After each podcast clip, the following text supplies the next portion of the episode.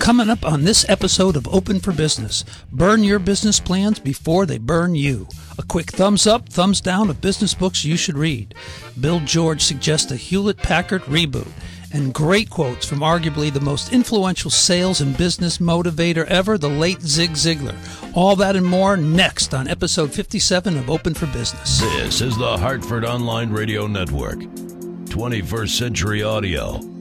Delivered. On thehorn.com. Bandwidth for On the Horn is provided by Amazon S3 servers. Amazon S3 is storage over the internet. Retrieve any amount of data at any time from anywhere on the web. Highly scalable, reliable, secure, fast, and inexpensive. All from a name you trust, Amazon. For more information for more information about Amazon S3 storage, visit aws.amazon.com. I feel like Porky Pig. Someone actually asked me what does AWS stand for? It stands for Amazon Web Services. It's very it's very important to know these sort of things. AWS. AWS, Amazon Web Services. Uh, hi, everyone. I'm Brian Parker. I'm joined today by Ken Cook, who is the acclaimed author, speaker, Fortune 500 consultant, and contributor to Inc. magazine, and is now running peer to peer advisors. You can check him out at peer to peer advisors.com. Hi, Ken. Thank you, Brian. Inside baseball. We won't tell you what that's funny about. Uh, also, Zen Master Tommy Russo, who is uh, freaking out now. He's not really practicing Zen because usually I introduce him first. And so he gave me a little. No, but you know something? It was a good opportunity for me to let, let it go. I'm better now. All right. Tommy runs LNR Production, the world famous Emmy award winning you. LNR production advertising agency and production house. Audio, video, any anything you need there. L and R Productions.com. Hello, sir. How's the foot? Uh, foot is much better. I am speaking of rebooting. I am boot free, and that's uh, that's a good thing. Nice, nice. I think Dave Moore was messing with my microphone settings because it feels like I was like really bassy all of a sudden.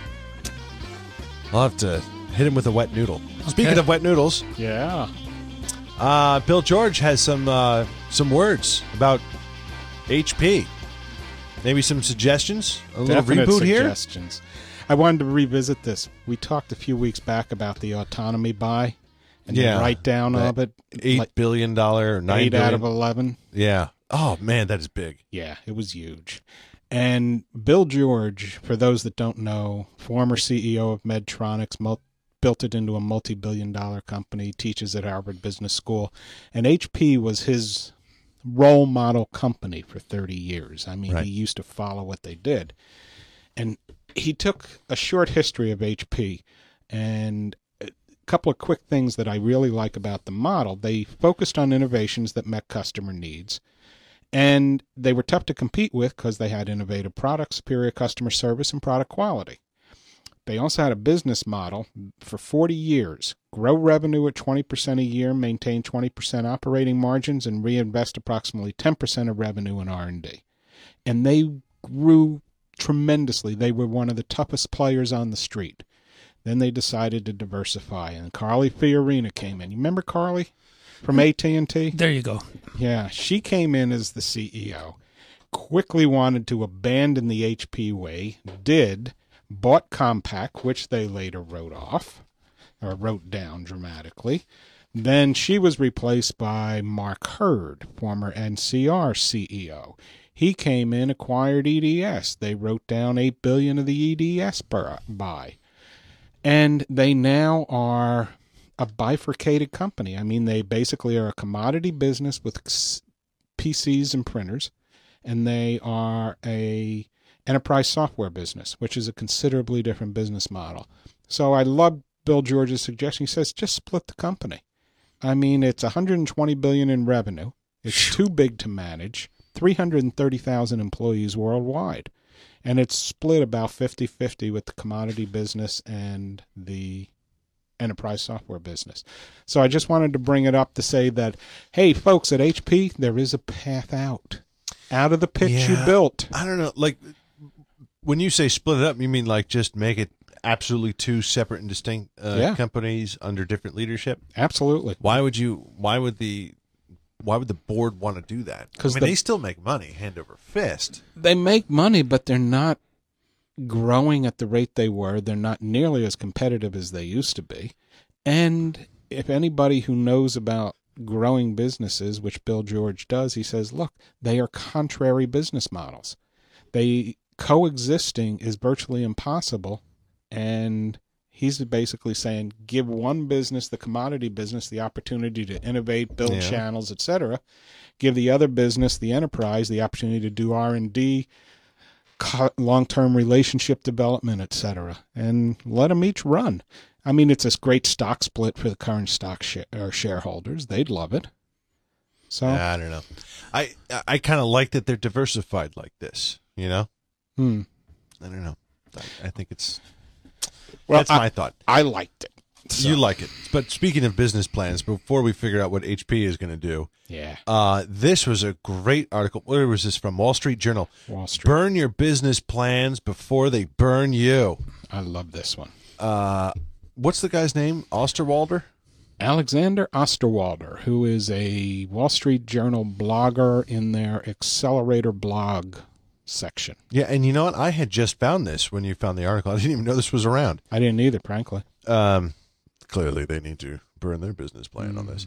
But uh, this is very clever. You know, it's kind of the uh, you work very hard as an entrepreneur to make a business plan, which is not going to be your forte because you're interested in whatever the, the, the, the service or product is, as opposed to writing business plans Yep.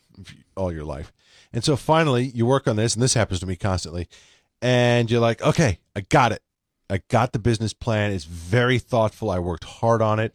I got good research. And the first thing you really need to know how to do is put it to the market and then listen to the market and then change everything that you just worked on. Precisely. Change your business plan. Throw it out.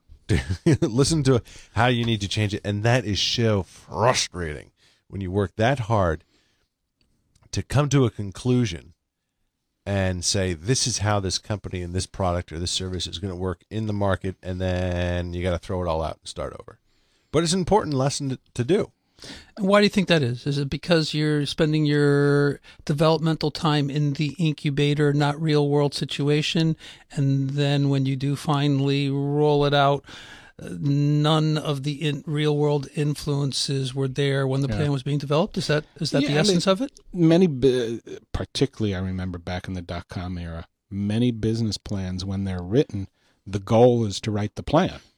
The goal was to have such a polished plan that it attracts investment. It attracts interested parties who want to put money into this venture. The problem is that 36 hours after the plan is finished, it's not connected to the street Right. because Good point. the they don't touch base with customers, and uh, no uh, as as the quote from the blog entry was, no plan survives first contact with customers. yeah and, and that's really and it's not really a fault of anyone like it's if you have this problem and you have to throw out your business plan it's fine that's sort of that's the way it should be Exactly. um and it's just frustrating i i understand You guys but in you got to figure out what happens. You know, the market is no one knows what the market is going to do. It's like the great unknown, and you, you don't. You know, sometimes you might have great success and think that you're you're it. My business plan is working, and then you realize that uh, you know it was just a fad, and you just you know you hit some some events that were happening in the world, uncontrolled by you, and Mm-hmm. and you know next year is going to be a different story. absolutely. Yeah, it's a matter of constantly testing. It's a matter of saying, okay, the market doesn't like what I'm doing here in terms of my model, my pricing, my features, something. This is, by the way, this is the the opportunity to really get a business consultant on board to do this hard testing of your business plan after launch. I mean, you, you probably businesses do a lot of consultant work pre launch, Well, here- but I think question the real thing is going back and looking at it. Yeah. Go ahead. Here's the question for me: What's the value takeaway? Because they say do it and then burn it, um, but there's there has to be some benefit in the process of doing. Oh yeah, Absolutely. No, absolutely. Okay. No, it's you have to do it. Yeah, And, I you know, think- you have to you have to pick. You don't know which way the wind is going to be blowing, and the only way to know is to get out there. So you have to have some kind of plan to get out there, and the more precise your plan is, the more you can judge how the wind is blowing. Mm-hmm. You know, if you just kind of look outside at the market, you don't really know. So, So you really got to commit and get out there. You got to get out there. You got to test it. You got to look at alternatives. You cannot commit yourself so ardently to your first Right. great idea Yeah. because the market may not love it. Well, I had a, uh, I remember a, cor- a choir teacher in high school said to me, "Hey, look, if you guys don't know what the note is, sing the wrong note really loud, so I know you guys are wrong, and then we'll go back and fix it. There's nothing are. wrong with that. But if you guys just kind of sheepishly do it, I don't know if you're just like being quiet or if you're singing the wrong note. So if you're gonna fail, fail big. I, you know, I, and I love this phrase now with the, you know, with internet business now is uh, is fail fast. I love that phrase. Yeah. fail fast because you know where to go from there. I You know which way to turn. I'll jump ahead and steal from Mr. Ziglar, and who we're going to get into in depth. But one of his quotes: "Remember that failure is an event, not a person." And that's what business plans are. They are descriptions of wished for events. Sure.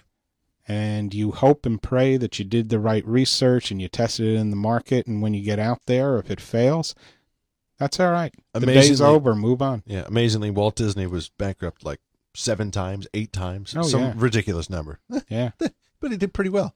failure is the next step to success So my question, Brian, to you is in, in referring to, you know, a business consultant and bringing those individuals in, what percentage of them do you think in this day and age are up to today's snuff that really are current in their thinking and recognize, you know, how things, how quickly things are changing in a business economy? I would almost say that if it's written down, the people don't. uh, This is uh, you guys are going to scream at me. If it's written down, your B plan or C plan or whatever, I think you're you're already behind. Because it, it- to me, I think it's more of a how agile are you mm-hmm. and change quickly, and you know you got to write stuff down. But if you actually go back and write it down in the like the business plan format, um, and put it together with all the financial blah blah blah blah blah, I, I think you're losing it. I think you need to be agile enough to kind of write addendums to Yeah. it, Yeah. as opposed to rework the entire plan. And can you I- raise your hand? I, I raised my hand with not the victory sign but 2% Okay, I wondered. yeah Oh, okay. uh, as far as i'm concerned and I, I, I speak from 25 plus years of experience doing consulting most consultants marry themselves to a methodology in order to differentiate themselves from other consultants when in actuality the best consultants in the world just know how to listen and ask good questions of customers and then help the client figure it out. Because if the client is told what to do they'll never own it and they'll never take it forward you got to help them figure it out It's a great point. I mean, it's kind of like the medical industry. You know, how many doctors really stay on top of all the new Yeah. technology that mm-hmm. comes down the mm-hmm. pike and being able Sure. to train themselves? You don't see many of them that do that. And that's Yeah. the doctor, at least for me, that I want to, you know, be going to see if I need a doctor to go and see, the one that one way or another has found a way to, you know, integrate the new ideas that are constantly coming down the pike. And my sense is is that you're spot on that there's a very small percentage of business consultants. So for those that are tuning in, your job in in research and a good business plan is finding a good business consultant that can help you down the path. uh, your job is to ask a customer if they'll buy your product or service That's a Once good point. somebody gives you money for something, then you got a business. And talking about consultants, guess whose consulting practice just filed for bankruptcy? Uh, Tony Robbins. Michael Porter, Oh, really? competitive strategy, Harvard Business, Yeah. his practice monitor group. I he never always, hired a consultant. He always struck me though as too much of an academic. Very much. Yeah, it wasn't Uh, practical. But uh, Tommy had said something very interesting. How many doctors kind of keep up on the on the latest thing? They kind of get into it, almost like a history teacher. You know, well, once you learn it, oh, what what what else what else is there to learn?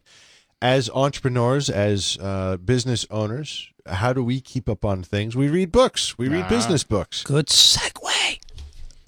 and um, so we got twelve books here that we can kind of quickly zip through. Yeah. kind of a thumbs up, thumbs down. Um, I think I've read. I've not read all of them, but I've read uh, almost all of them. So hopefully, one of us has read all of. well, you know, I have not read books. all of them, but I've touched. I've read excerpts of every one and Right. read a few of them. Well, let's roll them off. All right. First one, Quiet, The Power of Introverts in a World That Can't Stop Talking by Susan Cain. She argues that introverts are a reservoir of untapped, untapped talent and that progressive managers can create environments in which they thrive. Yeah, Uh, you know the thing here is that I, the cover of the book. You don't really need to read the book because the cover of the book kind of says it all. Yeah. it, I mean, the, the cover of the book is the aha moment, so you don't really need to read the rest of it. Yeah, my, I'm thumbs down on this. It's a rehash of stuff that's been around forever. Yeah, I mean it's good. If Boy, it sounds like it. an awful lot of uh, time and attention to a very selected group of the population. I don't know that there. I haven't read it, so I'll be quiet. No, it's mostly about just creating good work environments so people feel free to contribute and share. Got it. That's that's the bottom line, and there's nothing new in that. Okay, so the uh, third book here, Extreme Productivity. Where are we with extreme product? Uh, did we do a thumbs up or thumbs down of uh, how you measure your life? Um, neutral for me. That's what exactly. You got it's got to be thumbs up or thumbs down. That's the. I'm going down. I'm going to go down. I'm going to go down. All right, okay, fine. three downs. All right. Extreme productivity. This is a guy who Bob Pozen. Yeah. Uh, he was simultaneously president of Fidelity Management, lectured at Harvard Business School, and wrote for the Harvard Business Review. So he says he's got a claim on writing a book titled Extreme Productivity, and he probably does. Yeah. Unfortunately, in the snippet, he tells the interviewer about turning career plans into daily actions, and he says you have to husband your time so you act on the things that are important. Duh. That's like first things first. I mean, Yeah, but- tell me something nobody knows. Yeah, but you know, I mean, I think his his point is that you really you have to pay attention to what you're. Again, this is um, not just goal setting, but triaging your work. Correct. Here's what I don't like about it. What kind of home life does this guy have? Like, does he truly have a happy like marriage and family and kids that love and respect him and all that? Does he really? I don't know. Because everyone that I've ever met that is, you know, president of this and uh, you know, adjunct professor here and uh, you know, associate uh, member of this club and that club and you know, is a scratch golfer. Every one of those people, miserable home life. Yeah. And you know, most of the time staying together because the money's good. Yeah. It would be too expensive to so that's what that's what I. I don't like about these kind of Dudes and dudettes. Yeah, I'm with you. So Is that I, a- I I'm a don't- thumbs down on this one. All right, thumbs down for me too. Number four. My boy, Nate Silver. Mm-hmm. You know Nate Silver? Oh yeah, Not personally, but aware of them. Yes. Yeah. Did, the uh, signal and the noise. Why so many predictions fail, but some don't. And for me, it, it's all about the obsession in our culture with forecasting and why it's probably not something we should be doing to the degree that we do. He says we need to stop and admit it. We have a prediction problem. We love to predict things and we aren't very good at it. Which for me is like, yay, cheers. I love that. And it, it is a new and interesting take on the age old practice of fortune telling. And it's finally lifting the veil and saying, they're sham artists. That doesn't work. And I, I'm big thumbs up on Nate Silver on this one. I'm, uh, I'm, I've also got too much scar tissue coming out of the political season and the polls and this and that and everything else. I'm curious because I haven't read the book. How much does he delve into the political arena in the book? Uh, in the context of polls, a lot. Okay, Yeah. got it. I mean, he doesn't comment on politics and politicians Right. as much as he talks about predictions in politics. That's what I meant. Yeah. Yeah. So I'm with you. Thumbs up. Sixteen bucks, most expensive book so far. Yeah, we'll give it a thumbs up. All right. Daring greatly. Oh, this is exciting. How the courage to be vulnerable transforms the way we live, love, parent, and lead. Now, see, this is a book title I can get behind. Live, love, parent, and lead. I agree. That now, now we're talking about all encompass, holistic, holistic planning, holistic, Living. you know, living, which I'm all about, except for the fact that I, I eat like a terrible diet. But, um, I I like this. Mm-hmm. Um, I'm, I'm with you. Thumbs up on this. this one. is uh, this is one of those you know someone uh, you know someone has cancer gets over cancer and then all of a sudden they have this you know huge success in life because they have a lot of drive and but but it's not just a single mind they have a, a, a great drive and love for everything in their life and nothing goes unnoticed Share the author, though. You guys haven't done that. Brene Brown. yes. Yeah. Uh, a great quote from her. If you are alive and in a relationship, you do vulnerability. If you are alive, if you are alive and in a relationship and in business, you do it hourly. And I love that. That's great. Thumbs up for me Thumbs up. all right Times three. Number six is very funny. Uh, this is uh, The Power of Habit by Charles Duhigg. Hmm. Um, here's the funny thing about this book. I bought this book. This was actually the first book I bought on my iPad, Really? and I was reading it, and it was wonderful. You know why I haven't finished it? No. I got out of the habit of reading on my iPad. um, but very, uh, you know, the, the the first, you know, few chapters um, is about uh, you know a woman who uh, she's great drug and you know addiction issues, and slowly gets over it by doing by creating these daily habits, Yep. rudimentary Yep. kind of things and uh, slowly becomes uh, you know wonderfully uh, successful in her own uh, definition and kicks the habit and, and, and it, it was great and I am anxious to, to learn more about it but uh, have you read the whole thing I have not read this one. T- t- have you read this I have not. oh geez gosh okay so my It's your take on this one. I you know I like it so far I can't tell you I've read the whole thing yet but um, I like it so far it's and it's interesting and I also I'm a sucker for good stories about you know people getting over adversity and all that kind of stuff Now, So- is he a proponent for building positive habits and eliminating negative habits? Uh, it's. I, I'm sure he is a proponent of that. I Okay. haven't gotten to the end yet, but Okay. here's his real thing is saying, you know, a great motivator, a great way if you want to do something over and over again. Why it's if it's good or bad, Mm-hmm. there is a power of just habitual Yeah, uh, consistency I agree with that. which that. is probably redundant but um so i think that's really where he's going is is identifying and shining the light showcasing that there is there is great power in this uh, thing called habit. Um much more than just sort of like oh yeah well you know it's just a habit of mine to you know put too much sugar in my coffee or something. I don't know. But uh, i mean I'll, I'll give it a thumbs up. I haven't really i haven't read the whole thing yet so. I'll jump on the habit. jump on the habit. There you go Okay. habitually agreeing with me All right, number seven. Renegades write the rules. How the digital royalty use social media to innovate. Amy Jo Martin, and it's all about. She is an advocate and a cheerleader for the use of social media. Her claim to fame. We touched on this a number of shows back with The Rock. You remember the pro wrestler? Yep. and how she got him into social media with tweets and everything. And he has the largest Twitter following of anybody. Does he really? Yeah. Wow. He's number one. And her whole thing is look, there's a billion people in the channel and the communication arena, and you can't afford not to have an active role in the conversation. How's your Twitter account, Ken? Haha. It still exists. okay. I actually have a note on my to do list ramp up your Twitter account. okay, there you go. Here's what I don't like about it. I don't think she she is advocating a bad use of social media. Tell me more. She is advocating just dump content, don't interact. Mm, yeah, that's not good. And I don't like that.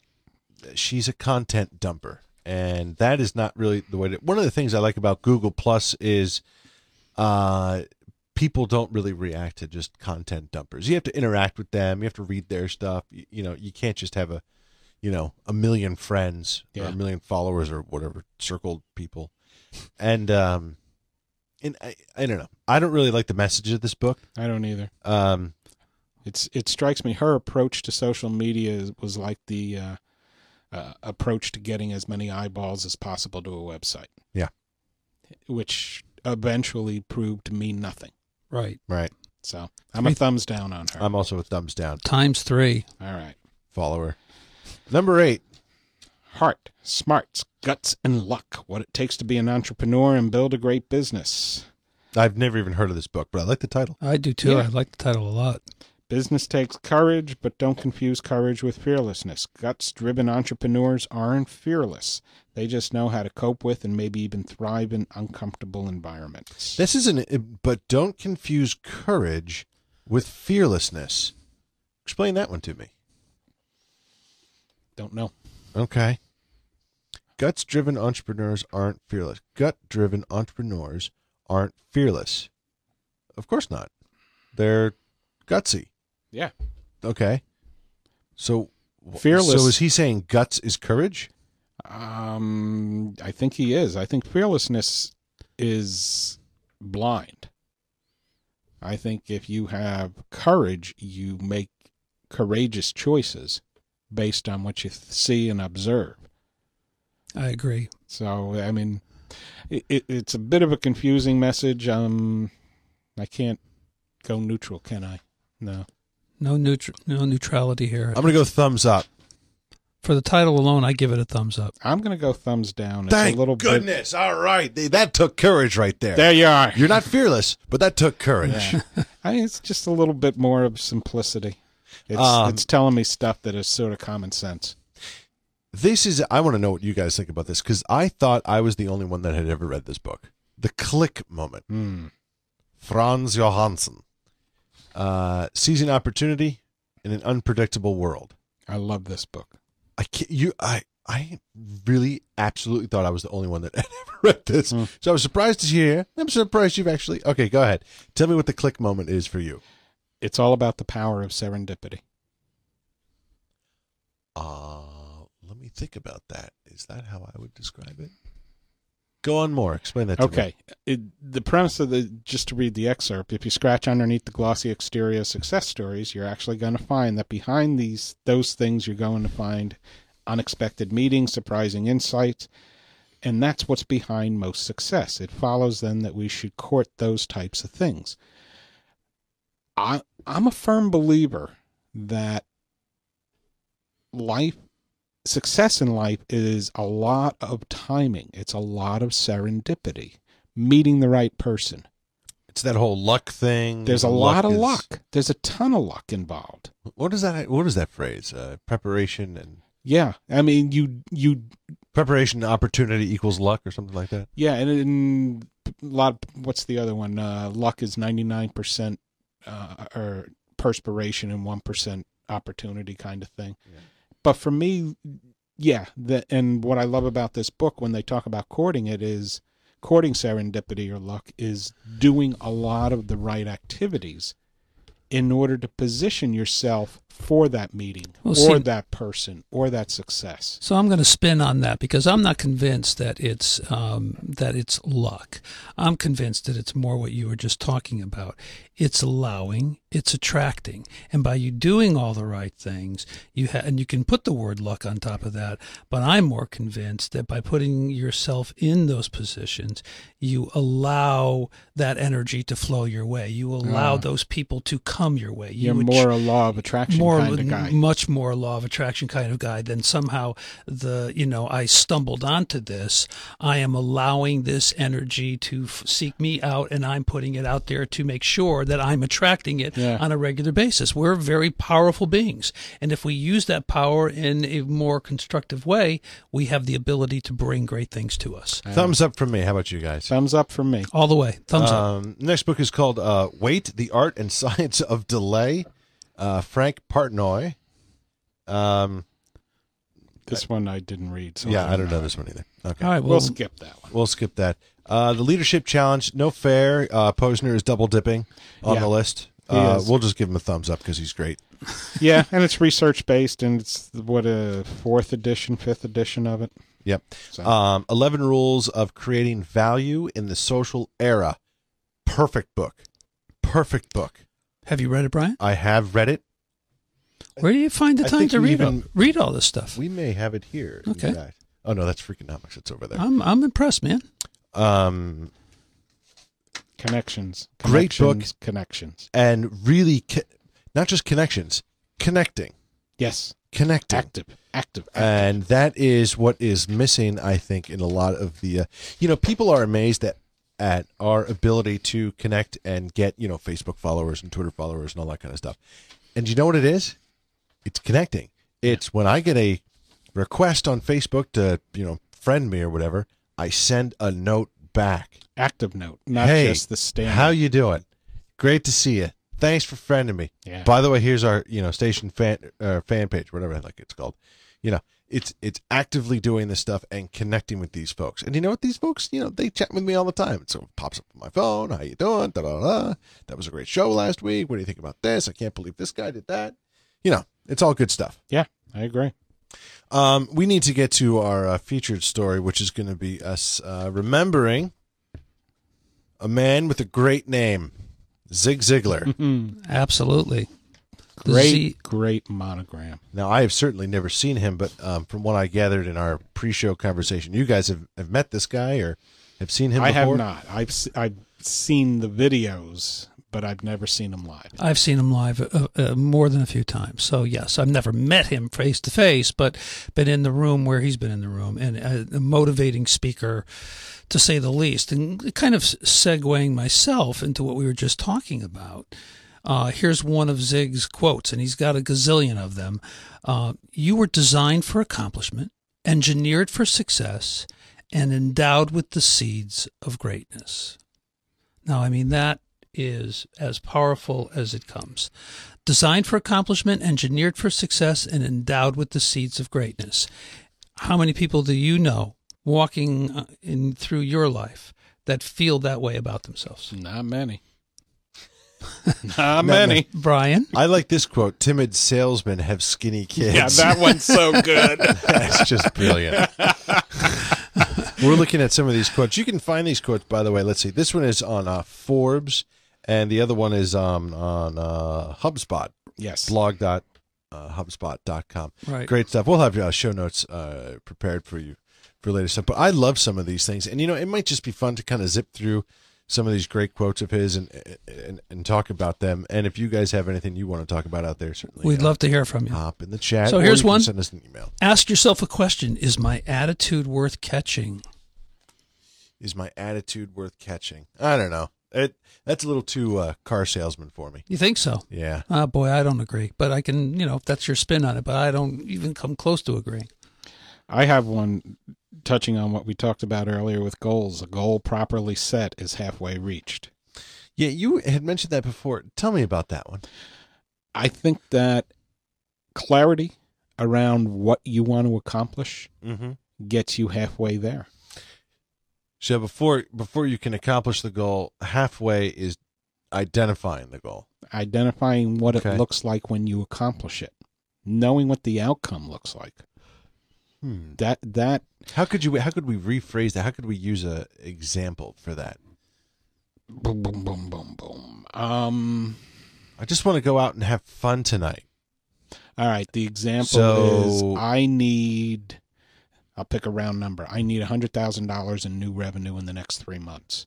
Okay, so Eat- that, that would be a goal. So you're halfway there. I'm halfway there because a hundred thousand, well defined, for the sake of discussion, means that I need ten new clients in three months because each client is worth ten thousand dollars. Oh, I see. So this is one of those. Um, yeah. Okay. No, I, I get it. People, you know what it is? It's like painting. You know how you have to Mhm. prep the room for painting. You Yeah. got to set up the tape. You got to prepare the wall. You got to wash it down. You got to let it dry. Blah, blah blah.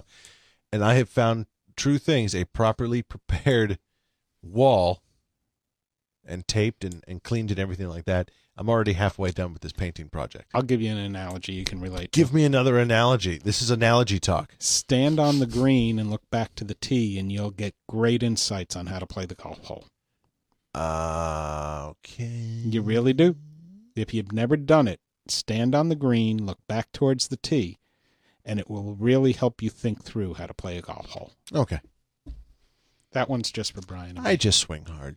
yeah, but um, Remembering that failure is an event, not a person. This is a terrific thing, especially because I think one of the big problems with entrepreneurs is that their self worth is tied up in whether or not this uh, a business succeeds or not. and I think that is uh, that that makes people shut down. They can't be creative when Yeah. they when they have that fear. So they need to be more courageous, like that other. Didn't you say earlier Walt Disney failed or was bankrupt like seven different times? Yeah, I mean I don't remember the exact number, but yeah, he went bankrupt. You know, Multiple times. more than four times, wow. which is quite something. Hmm. Absolutely, and that's just Not only quite something, it's quite something. He still got people to invest with him, like on try number seven. Do you think the smoking of opium had anything Look, to do with that? I got this idea about this crazy little mouse with big ears. Come on. This Who is a winner. Who doesn't like that? Neat stuff, Tommy. What, what, pick another quote for us. Okay, what you get by achieving your goals is not as important as what you become by achieving your goals. Hmm. or by trying to achieve your goals. See, I think the real learning and growth happens on the path, not standing on, you know, on victory row. Well, I think in so many words, that's kind of what he's implying that by what you become by achieving your goals. It is that process that you're working through Yeah. and the things that you become while you're working through it. And the I, I, for all of our focus on growth and marketing and sales, I'm going to give you two quick sales ones that I Yeah. love. For every sale you miss because you're too enthusiastic, you will miss a hundred because you're not enthusiastic enough. See, that's important for me because I, I, that is definitely, I get very enthusiastic and I, I constantly say, I think I oversold myself. Yeah. there." Back it off. I do. I need to like, mm, it's Eh. the power of waiting. Well, marry it with stop selling, start helping. Yeah, I and I think that's that's like number one. You know, I I almost wonder though. When do you tell someone? You know, someone who is a salesperson. When do you tell them that? You almost have to tell them that so they get it after they've already screwed up a few times. You know, You think so? I don't. I, I almost want people to fail first on, you know, asking for the business too soon or too often or too aggressively, and then try to say, okay, now that you have that skill of not being afraid to ask for the money, now what I want you to do is is is downshift a little bit and think about it as you're going to go after that business still, but you're going to do it on the path of helping someone as opposed to just kind of like selling them on the features and benefits of this product or service. Hmm. I don't buy it for a split second. you, you, you don't think so? No, I, I I have to say, I think that if, if, if, and how many salespeople have been weaned on, here's the approach. It's all about helping this individual. And if you do have that right product and right service that will help out, then the opportunities will present itself. I think most salespeople are weaned on, okay, you got to go for the close, and here are the lines, and this is what you're going to do, as opposed to this is genuinely about you making a connection, establishing a relationship, and through that process, learning that the opportunities will present itself. Now, that sounds a little bit airy fairy even as I say it, but I firmly believe that if you, if you cultivate and nourish or nurture, I should say, a salesperson in that way, though it might take a while for them to finally get all the tools. When they do get all the tools, they've got the right culture embedded in them to be able to close sales and, and establish relationships for the rest of their life, as opposed to, you know, kind of samuraiing their way through from one technique to the next. Yeah, and I I think you hit the nail on the head, Tommy.